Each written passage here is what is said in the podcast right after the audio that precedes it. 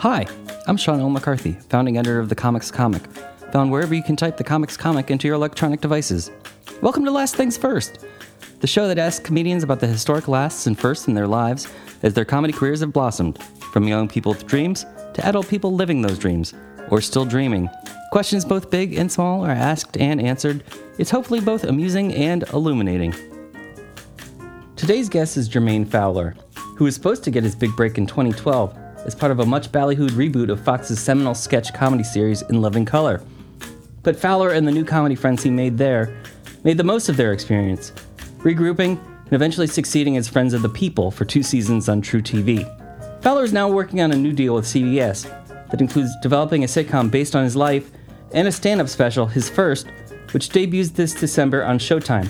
It's called Give 'em Hell, Kid, and Jermaine talked to me about it, his troublemaking ways, the lengths he went to pursue his comedy dreams, and what it's like to have Whoopi Goldberg as your TV grandmother. So let's get to it!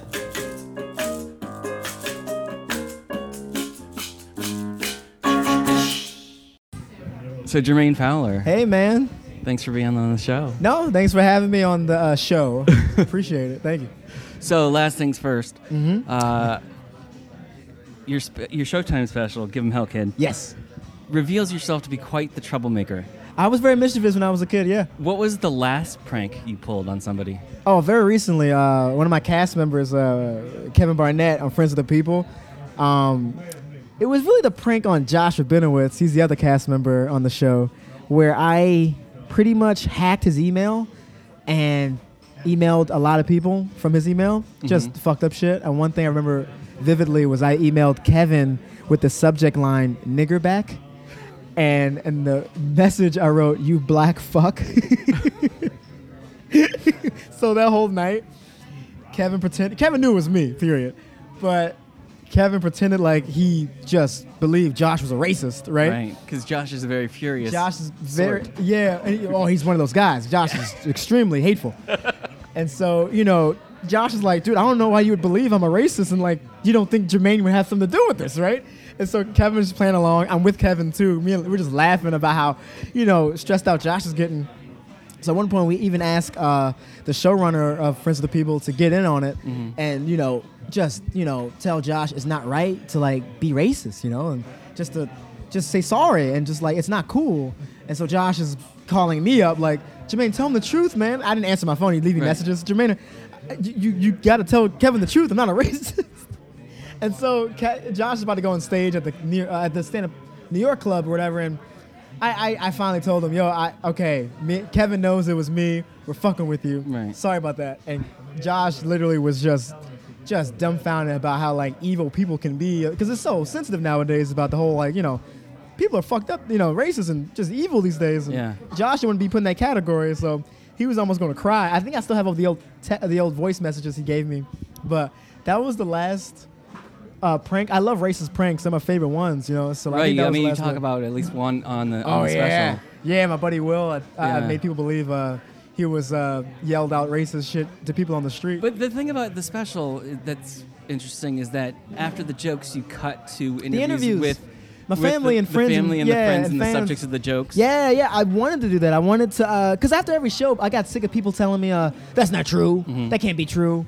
Your mom and dad didn't do that. Your brother never said that." You know, and I got sick of it because I'm like, "It it is very true," and I just wanted to like shut people up. So I was like, I've always loved. You know, interview formats after you know certain stand-up jokes. Uh, I believe uh, uh, "Live at the Purple Onion" by Zach Galifianakis was a big influence on this.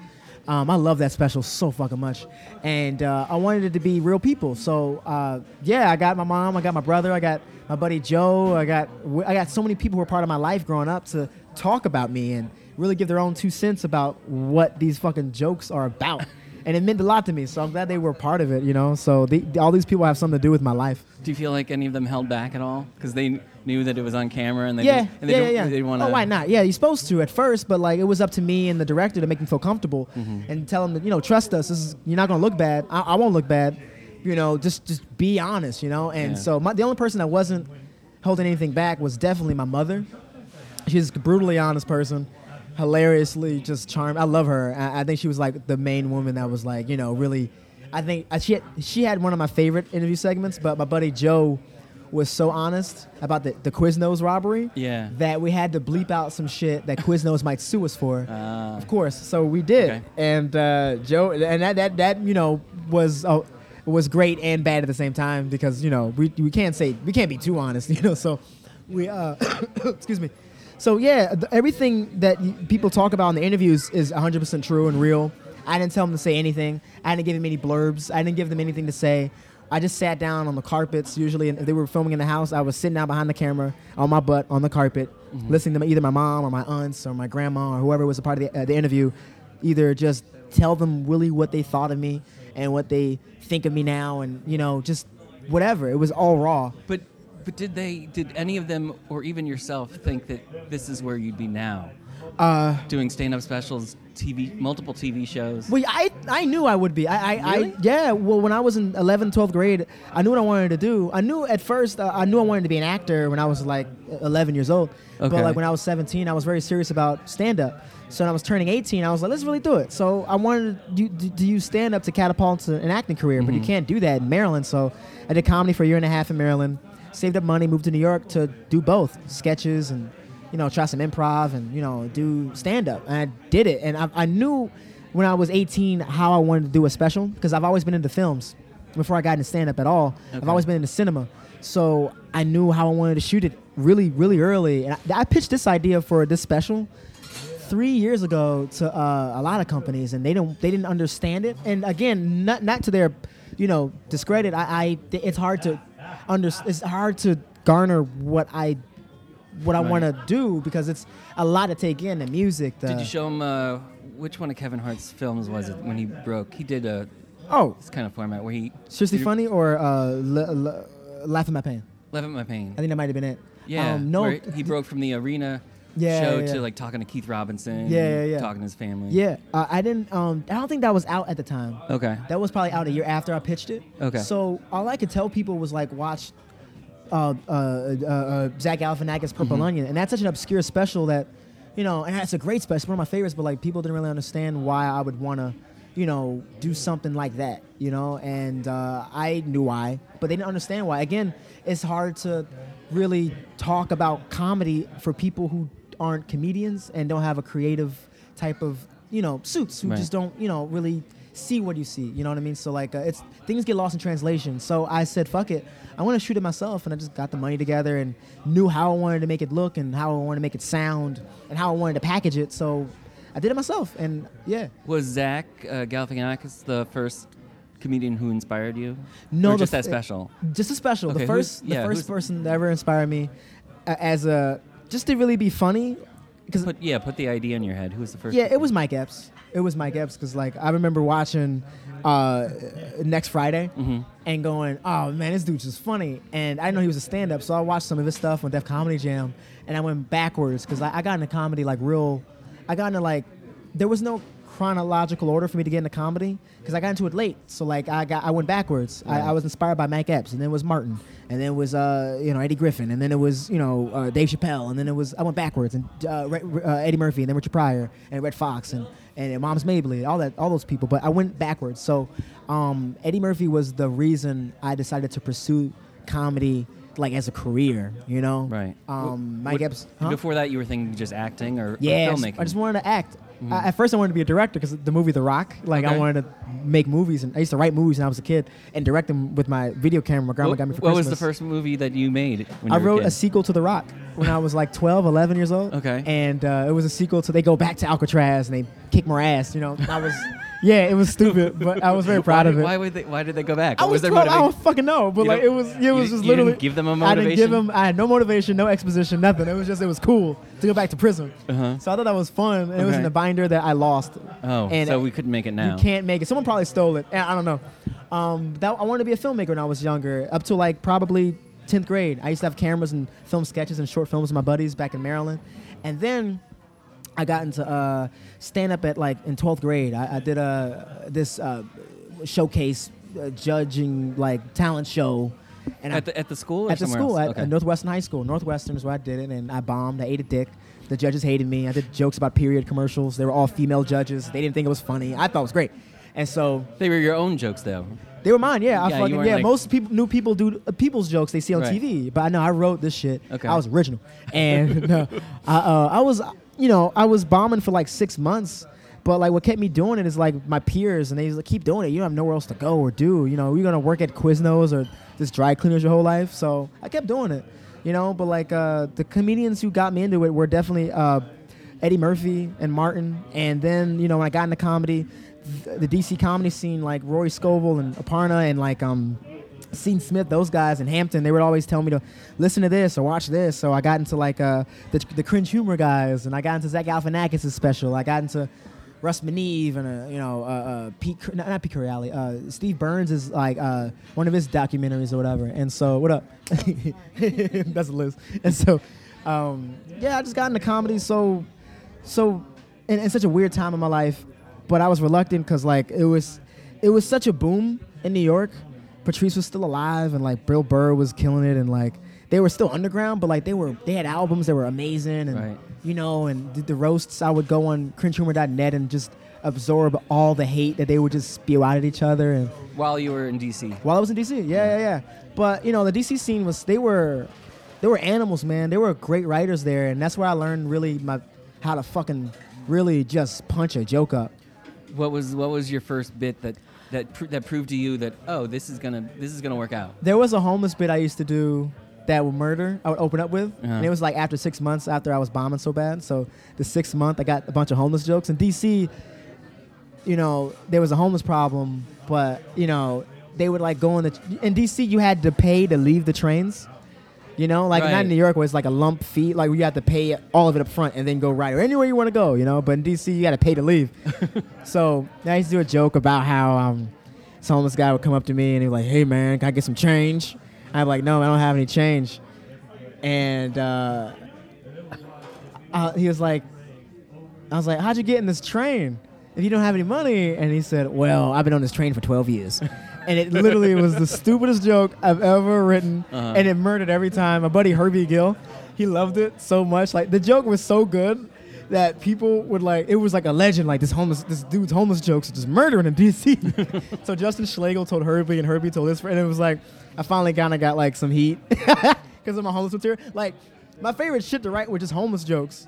Were just homeless jokes. And then I met Whoopi Goldberg, and it was like she kind of she, she grew up in like the you know and those uh, homeless shelters and stuff, and really respected those people, and like made me feel shitty about the fact that you know homelessness is not funny. You know. Right. So right now, Liz is throwing middle fingers at me. Is that funny while I'm doing a podcast? anyway. anyway, um. So did you did you do any road work when you were in DC? no. I well, yeah, well, not at first cuz like I was still young, so like I would like I would I would call clubs and lie to them about like my credits. Mm-hmm. Hey, you know, I did a I opened up for uh, Tony Woods, which isn't true. Tony just did a show with a showcase show that he just popped in on and I just lied to people like just to get on. I would Right. just I would the big the the I think the most the, mo- the the fondest memory I have about doing road gigs was cold calling on every Tuesday. That's when I knew they were booking every Tuesday. The Pittsburgh Funny Bone. No, the Pittsburgh Improv. It was the Improv, and I knew Patrice O'Neal was headlining it. Right. Okay. I love Patrice O'Neal. Like to this day, it- you know his Le- Elephant in the Room is one of the best specials of all time. And great, yeah. yeah. man. And so I just wanted to open up for him. I didn't know how I was going to get there. I didn't know where I was going to stay. I just needed to open up for Patrice. After probably the fifth time of me calling this club, my girlfriend at the time, she was driving the car. I finally got the call. Hey, Jermaine, you available uh, Wednesday or, or Thursday to Sunday to open up for trees? I go, yeah. you know, we're only paying you this amount of money and we can't travel you. I'm like, oh, I don't care. I'll do it. And so like I would just, uh, I would just literally just, I just booked the train, the Am- Amtrak train. I was tipping at the time, so after my temp job, I would just go on this train and just, I went on this train and just rode down to Pittsburgh, not knowing what I was going to stay or do. But I went right from the train station, walked three miles to the damn comedy club. I ain't, there was no Uber back then. It was just, Right. you know, it was 2006 or seven. And the club wasn't close to the downtown. the no, not at all. Not, not, not next to the train station. I look like a drug dealer, man. I look like I just got off the train station to deal coke somewhere in Pittsburgh, man. I look fucking sketchy, so I'm sweating. It was the summer, so I get to the, the, the club. I'm sweating. I got a backpack. I'm excited. I was not thinking about anything. I was excited. The show is in about three hours. I, I get ready to perform. Patrice shows up, and man, I so happy to see him. I was like, "Hey man, I'm Jermaine. I'm hosting. Great, cool man. Nice meeting you." I'm like, "All right, dope." He's nice, man. You know. Yeah. And I bombed so bad. Like I ate a dick, and I I, I, I bombed so bad. I actually, I actually, I actually said this sentence.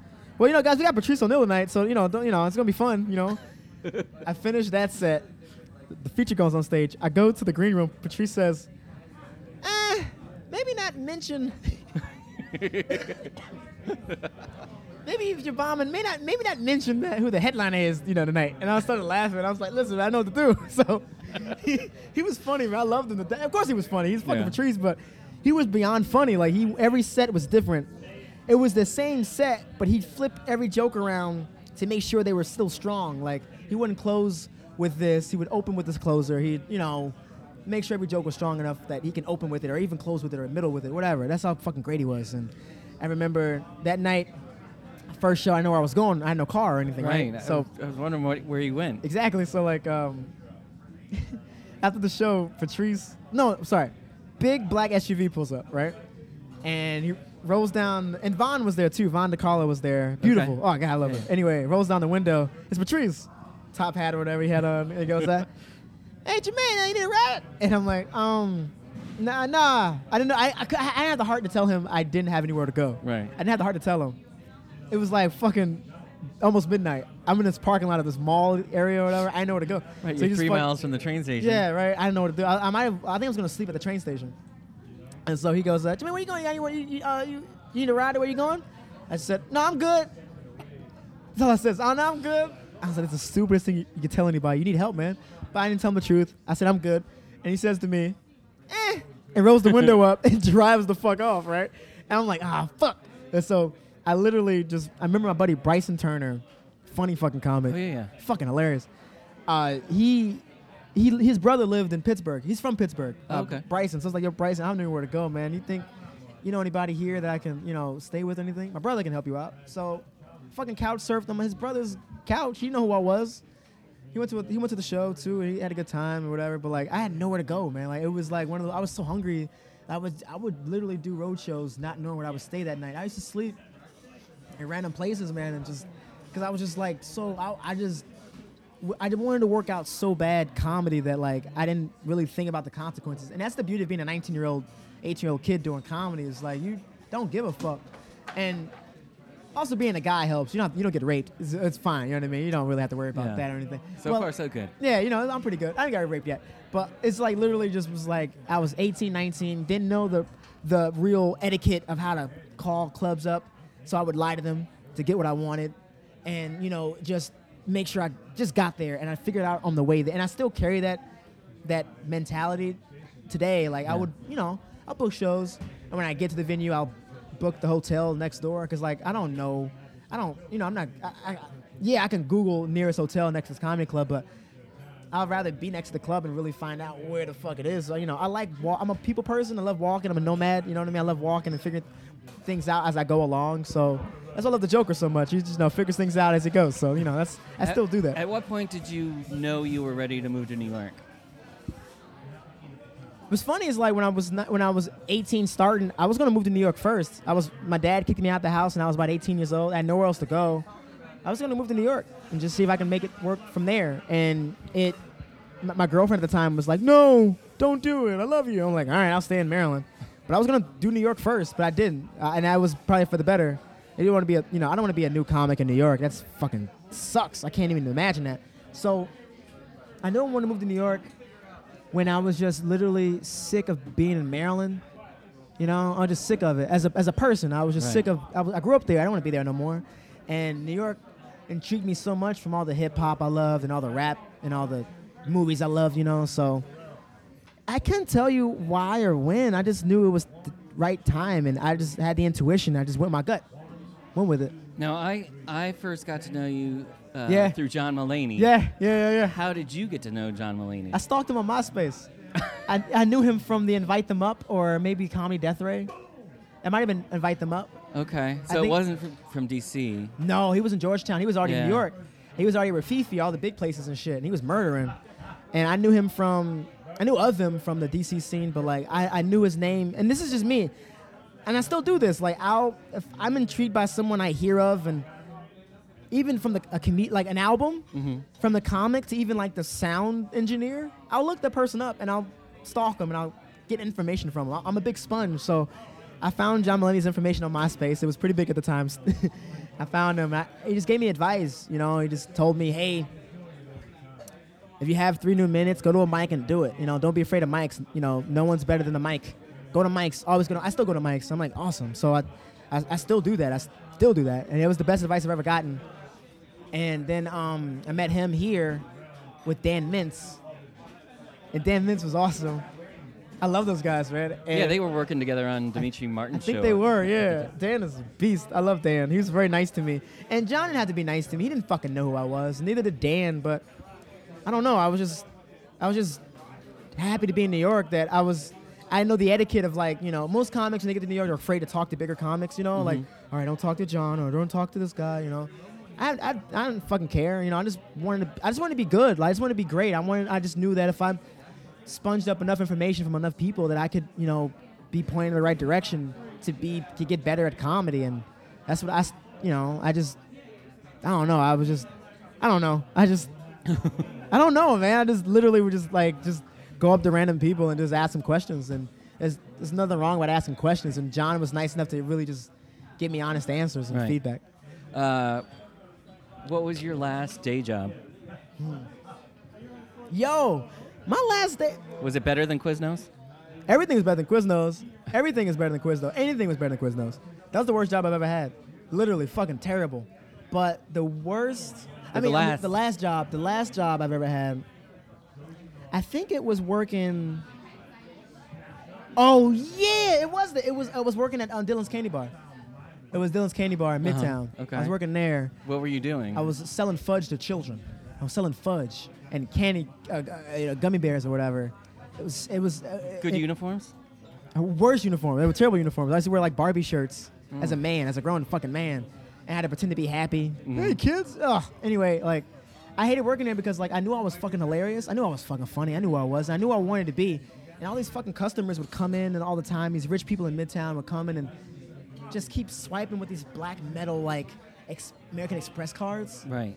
And I would look at them like with jealousy, like, man, I fucking want that card. Like, I want, not the card, but I just want, I don't want to be here. You know what I mean? I want to be buying this candy. so one day I finally got fed up. So on October 31st, 2000, I think nine. Yeah, I think I fucking quit. I think I, I you put, quit a candy place on Halloween? I think I did. it was 29th, yeah. I think I did because Okay. what I did was I put a knife in the fudge, put my hat on the knife, and fucking walked out. And it was apparently it was the most monumental moment in that whole like day shift because they were like, "Yo, you left Dylan's nigga," and they would call me and like, "Yo, nigga," and they were fucking excited. It's a bunch of thug niggas that worked there or whatever. It was mm-hmm. awesome. And so the day manager called me like, "You, you won't get another job in the candy candy." T- the business of this town ever again like he was fucking mad i made sure a candy place will never hire you again he was angry and so excuse me and that night because at the time I was like doing comedy, but there was a podcast I wanted. There was a podcast I always wanted to make, and it, I was inspired by Robot Chicken. But like, I didn't have the, uh, I didn't have like you know, animation connections or like claymation connections. So I wanted to do like audio of it. So I want to do like an audio version of Robot, Chicken where Okay. yeah, it's online. It's called Mass Destructo. It's my favorite podcast of all time. Uh, it literally is just me playing characters during episodes of these weird, like, I don't want to, it's hard to explain. You remember that old, like, uh, World of Worlds 1950s radio? Like, Yeah, yeah, Orson Welles. that scared, yeah, Orson Welles. It was scared everybody. I wanted to do that, but, like, more like adult swimmy, like, Okay. 15, 12 minute episodes or whatever. So I did that for, like, probably 20 episodes. It's three hours worth of material online somewhere. And I did that right after I quit. And I just every day I would just go to my my room and just like I lived in a walk-in closet in Bushwick, and it was so. was that Bryson Turner's? No, it wasn't Bryson's. It was Because I remember he lived somewhere like that that had like a room Oh, not. I was looking not for mine. I was looking for a place one time, and he showed me a room oh, in his God, place No, it's the worst. that had No. it was like a closet. Yeah, it was. That was what they made mine, you know. And it was Uh-huh. the living room. It was just the kitchen with rooms around it. And so I literally just do this podcast, and the room was small, but it was good for acoustics. And I was just like, do this fucking podcast every day, and it was the happiest I've ever been because it was like me just doing something independently that I've always wanted to do, which is like this podcast. And I made a lot of friends, you know, who loved listening to it. I might bring it back, back actually. So, and it was the first time I realized, like, yo, I don't want to work anymore. I want to fucking do stand up. So that was the last time I had like a, a day job. Was What was your money situation like? man, I had no money. I had no money, but at the time I was like, I was performing at the comic strip every Okay. fucking night, and I, ma- I did the math. I was getting paid four hundred dollars a week. Oh, okay. My rent, yeah, my rent for that room was four hundred dollars a month. I knew if I could make that much money and I could keep it up, I could pay that rent, and on top of that, you know, go on the road and pay for you know clothes and food and any other shit. So I was doing good. I was doing all right. So it worked out. The timing was great. So I didn't really. I was scared to quit the job because I wasn't sure math-wise how I would do with just doing comedy. I wasn't sure, but I got the balls to fucking quit, man. I just had to, just for my sanity. And um, I, yeah, it was that was the last job I had, dog. Yeah. Now, they say the third time's the charm. Uh huh. So, Pilot- so- pilot-wise? but, but like yeah, pilot wise. But you got you This got is on like the fifth time. Yeah, this is definitely the fifth time. but you but what you had in living color first. That was the first time I really talked to you. Living color. Uh, Jobs that don't suck. I got fired from that on MTV2. Andrew Schulz took that over. That was a pilot, and it was ABC. Whoopi. This one's the fourth one, but there was one more. Yeah, oh, but- Comedy Central. Five. Yeah, but you got friend, friends of the people in there. Oh yeah, worked out. That definitely worked out. But like I've, I've technically I've had five or six failed pilots. The one that worked was Friends of the People. So like numbers Right. wise, I've had one thing that worked out. yeah. And that's still going, right? Friends of the People? No, it's two seasons. The third one's not happening. Hopefully we get back together to do something. But everybody sort of branched out Well, I was. I was I was gonna say it would be so hard because Lil Rel, It's- yeah. Andrade oh, show, Oh fuck yeah. Yeah. Josh and Kevin have a deal, Yeah. do a show. Yeah, and Lucas um, Brothers is doing Lucas stuff. Brothers Fox. Yeah, Jen is working on something with ABC. Everyone Yeah. branched out. You know, I'm with CBS right now, development deal, working on something. So, you know, we're all like, we all use it as a launching pad, and we're all grateful for it. It was fun doing that fucking show. What did you learn from the f- the first one from In Living Color? I mean, because that that's kind of the biggest one. What I learned. Like It was the people first don't one. know about the other pilots. No, that no, no, didn't no, go, 'cause that was but the biggest everybody one. knew about In Living Color. Yeah, yeah, yeah. Because it's such a monumental show. That first one was a doozy because it was my first big project I've ever done. Period. Yeah, and like, it was the first time I really was kind of behind the scenes watching something fall apart and like into ashes. It was horrendous, and that gave me like, in, in a way, gave me hope as to like, you know, you can be Keenen Ivory Wayans and have something not go. So it was like kind of humbling and also mind opening and just kind of like, you know, like just like gave me like, it made me want to produce shit. Cause I didn't want to be an actor. I don't want to be just be an actor. It- it- to me, it sucks to be just an actor on a project. 'Cause you don't really have any say in shit. You're just reading words. Not that actors aren't talented or anything like that, but like I prefer to like write the words I say, or even like have control over the the the, the, the scene or even like the, the casting or something. You know, so Mhm. I prefer that. So like after Living Color, I was like, you know, fuck it, let's just you know, let's make our own show. So me, Rel, and Lucas Brothers, Jen, and Josh, and Kevin decided to pitch a sketch show to Comedy Central. It didn't work out, but like then that's where Friends with People came from. Right. So yeah, shit was dope. Um, but like, Living Color was like the first thing I've ever done, and I was I remember like auditioning for that. It was only three years ago. It was a short time ago. Yeah. What was your audition like? Man, I murdered. I murdered it. It was dope. Like it was literally, hey, Is, it was did literally. they do them like they do SNL auditions or? wh- in like a secluded room or some shit. Yeah, where or they We ask did- you to do like a couple impressions and I did a three couple auditions. characters. I did three auditions. One was in front of the producer Shauna Gar, Mhm. who literally is like, I owe her a lot. Like, she didn't have to. She didn't have to, you know, watch me or do anything. She could have just hired Brandon T. Jackson. it's the truth. So like, and Brandon's funny as fuck. But the thing is like, um, I, she watched me, loved me, I love the set too, man. I just did a bunch of stand-up jokes and some characters in between because I've always loved sketch, by the way, since like I was a kid doing the videos or whatever. So I literally did I did characters since I I've been doing since I was 18 that I forgot about. Billy Karate and all this other shit. Like I remember that. It was my favorite character. And I remember she said, "What? Gonna come watch you at the pit." I'm like, "No, I'm not doing that. I'm not performing in front of Keenen Ivory Wayans. There's no fucking way. Why the fuck would I do that?" No, I'm not doing it. And it was raining that day, and I was late. I'm late. To, I'm late to everything, by the way. I'm not proud of it, but I'm late to every You audition. early to this. Oh yeah, I was already here. So I was already here. Um, so that, that don't So count. thank you for that. Oh, you're very fucking welcome. I could have left. Um, so like, Keenan was there. I almost I turned it down at first, but my manager talked me into it. I said do it. I was like, I'll do it, but I ain't gonna expect shit from it because you know, why would they pick me? I know I'm great, but like I'm not like, no, you know, you know, Hmm. yeah, that fucking stupid second thinking shit comics have. And so uh, I literally got on. I was late. Got on stage late. I think I got there and they were calling my name up, so I wasn't even ready. I fucking killed that shit, and it was really good. And uh, you know, Keenen was like, uh, Keenen was like, you know, I'm not gonna say what he said, but he was very complimentary, and gave me like one of the nicest compliments I've ever heard. You know, and then I, I, next thing I remember, I was like, at the at the at the, oh man, I remember I was at the um the Creek and the Cave, and Rebecca and my manager they booked me for like, you know, at the end, to, to close out a stand up comedy show hmm and it, I was nervous as fuck because there's a bunch of, you know, the creek is like a comics comics venue, and Yeah, like yeah. you know they don't, you you know they don't really laugh unless you do a comic friendly joke. So I'm like I'm gonna do a character set. They gonna fucking hate it. I, I'm, you know, and I did it.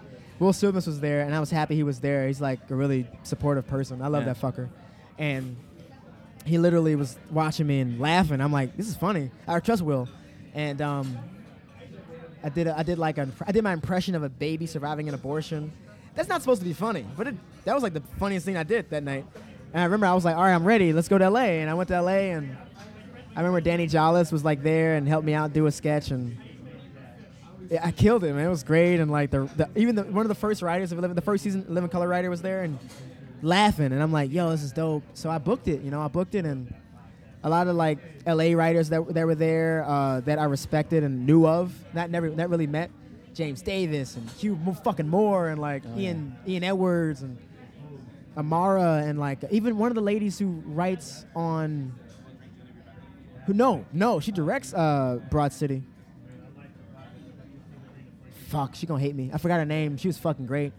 Either way, um, uh, it was like one of the first and best experiences I've ever had, and it's still kind of, it's still kind of like affects me today, you know, because I, you know, doing it, I know not what to do when you make a pilot and what to do when you make a pilot. Not that I'm shitting on it. It's just, you know, things happen that are bad in Hollywood. It's, it happens more than they're good, you know. So How would you compare that situation with uh, Dolores and Jermaine, which oh happened man, this they're past two year? different things. One's Yeah. a sketch show, that's an ensemble. And this other show, I literally had control over. That was amazing. That we actually shot. That was a great pilot, a great script that literally didn't go because of politics ABC versus Whoopi Goldberg. Oh, That's literally what happened. And so I had nothing, I had nothing to do with that. So like I felt like, you know, I felt kind of, you know, just. what did your grandmother slighted. think? She loved it. Because she's in your she's in your Showtime special. She's she yes, Dolores, my grandmother, who's the name of my company, is in the Showtime special. Who she she opens for me.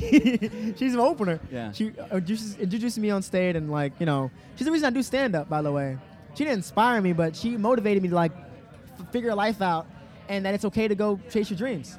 She the reason why I got into Redd Foxx and Moms Mabley. So she yeah she fucking she's gonna introduce me and she did.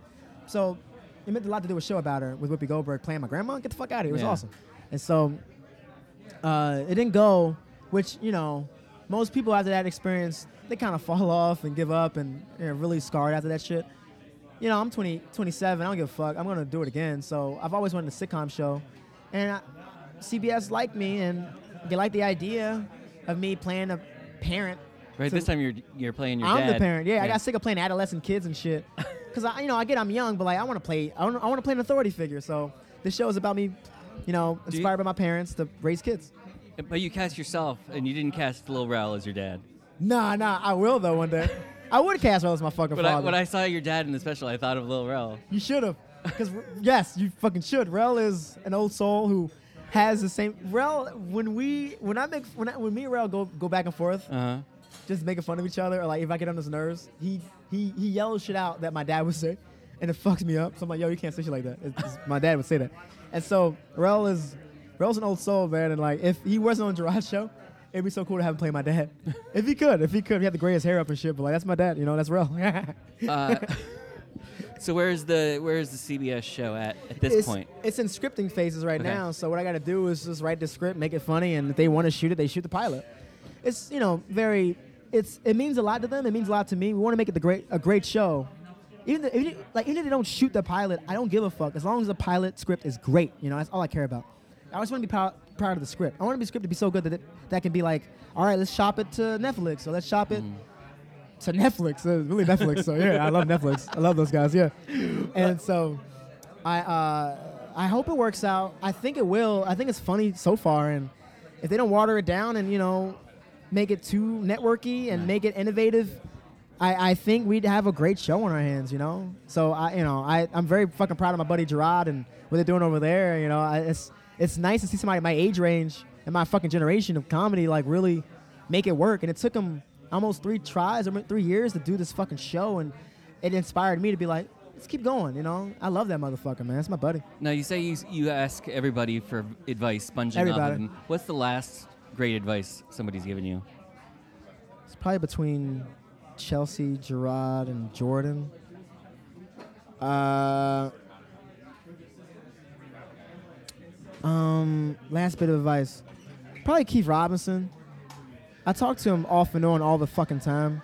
Keith is one of the best comics ever to me. A lot. I look at him, and you, you ever watch a comic, bombing or not, he's great. Mm-hmm.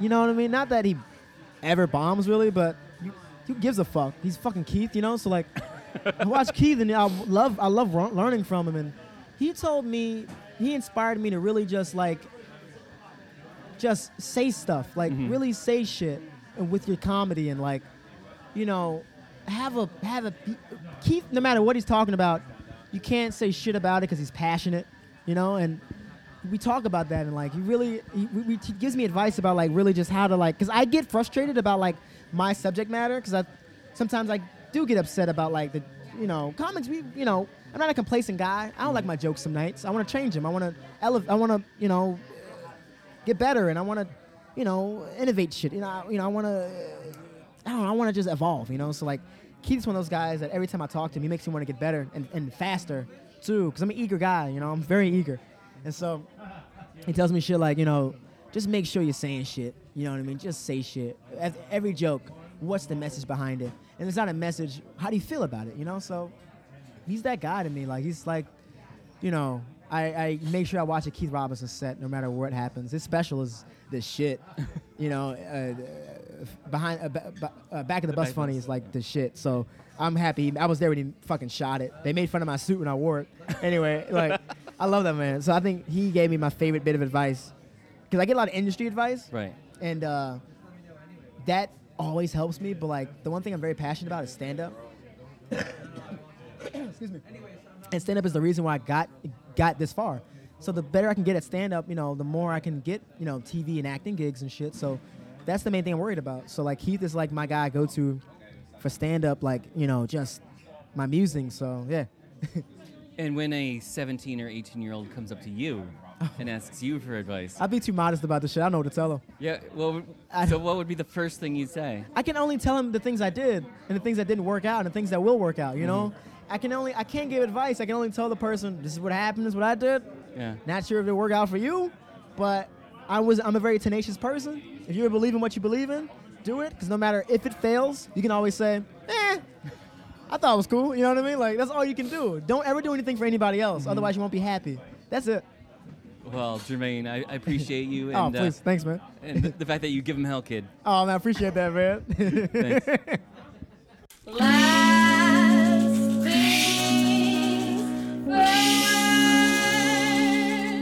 things first. This episode of the Comics Comic presents Last Things First was produced by Alex Brazell at Showbiz Studios. Theme music by Camille Harris and Shockwave, logo by Giggle Chick.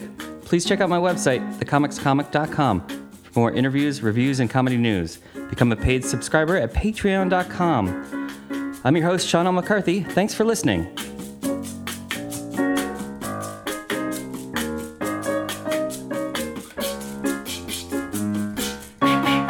Last things first. Last things first.